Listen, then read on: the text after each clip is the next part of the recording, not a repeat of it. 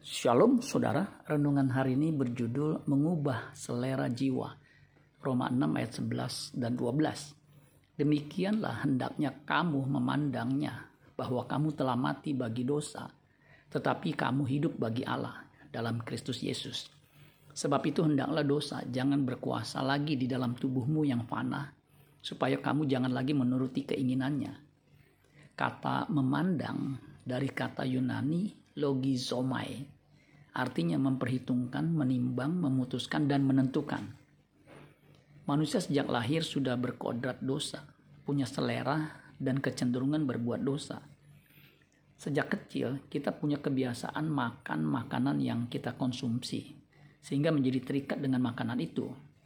Ketika disediakan makanan lain, kita menolaknya. Suatu ketika, saya pernah diajak makan ke restoran Jepang saya tidak terbiasa makan makanan mentah. Akibatnya saya tidak bisa makan makanan itu. Akhirnya saya pesan nasi goreng.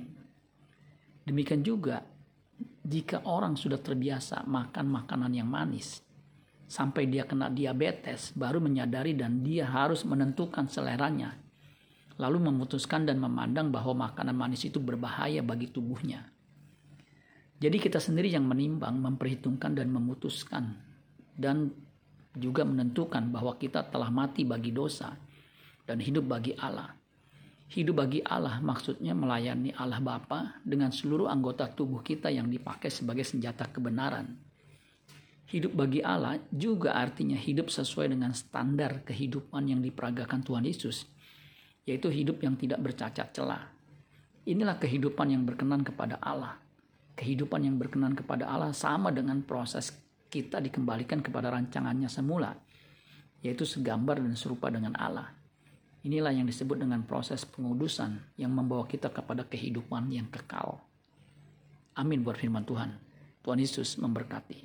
Sola Gracia.